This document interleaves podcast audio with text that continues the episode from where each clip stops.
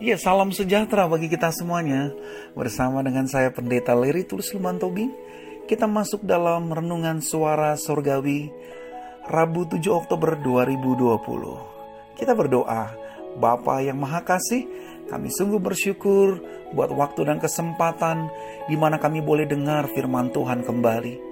Pimpin kami di dalam rohmu, hanya di dalam nama Tuhan Yesus kami berdoa. Amin.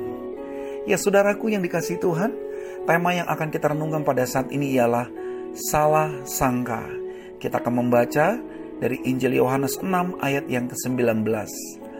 Firman Tuhan berkata, sesudah mereka mendayung kira-kira dua tiga mil jauhnya, mereka melihat Yesus berjalan di atas air mendekati perahu itu. Maka ketakutanlah mereka. Seorang gadis muda sedang berniat membantu orang tuanya yang memiliki warung sederhana. Karena persediaan di warung habis, maka ia pun diminta untuk berbelanja. Tanpa menunggu lama, ia langsung pergi ke pasar untuk mengambil keperluan warungnya. Sesampai ia di sana, ia merasa tak nyaman, sebab toko langganan di mana ibunya sering berbelanja, tempatnya sangat sumpek.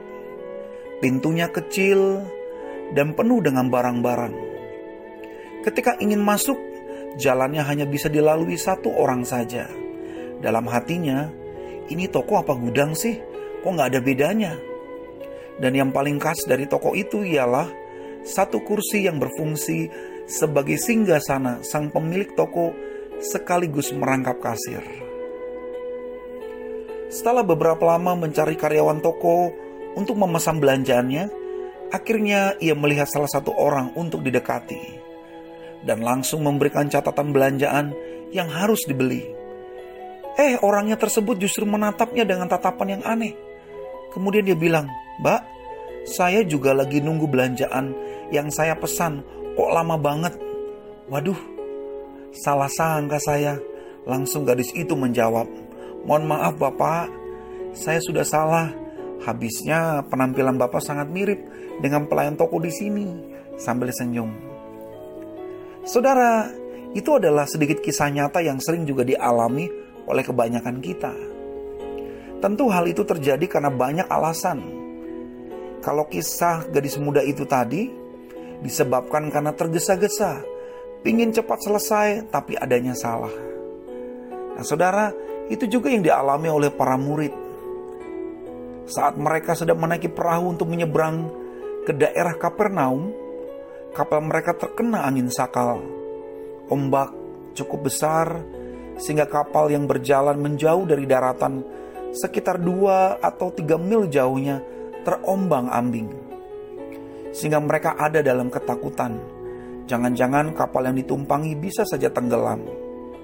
Dan pada saat itu juga Tuhan Yesus datang berjalan di atas di atas air dan mendekati perahu itu. Lalu apa reaksi para murid? Mereka ketakutan, disangka yang mendekat itu ialah hantu. Lalu Yesus berkata, "Jangan takut, ini aku."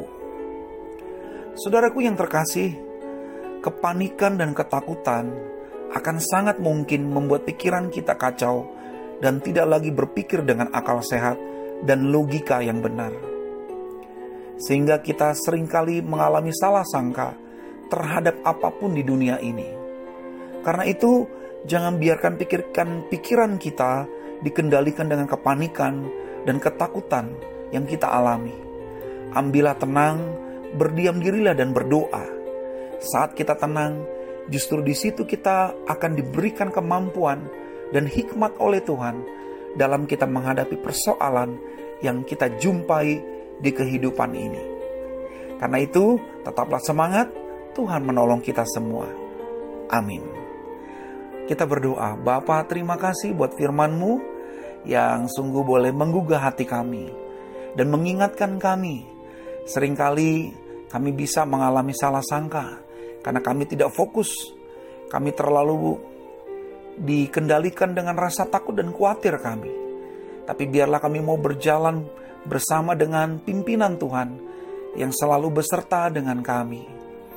Apapun yang menjadi kejadian dalam hidup ini tidak membuat serta-merta Kami ada di dalam ketakutan, tetapi kami mau melangkah dengan tenang bersama dengan Tuhan yang selalu ada beserta dengan kami.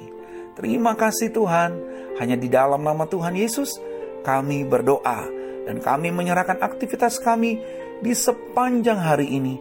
Biarlah semuanya boleh terjadi hanya di dalam pertolongan Tuhan yang Maha Kasih. Terima kasih Tuhan, di dalam nama Tuhan Yesus kami berdoa. Amin. Ya, selamat beraktivitas saudaraku. Tetap semangat dan Tuhan Yesus memberkati kita semua.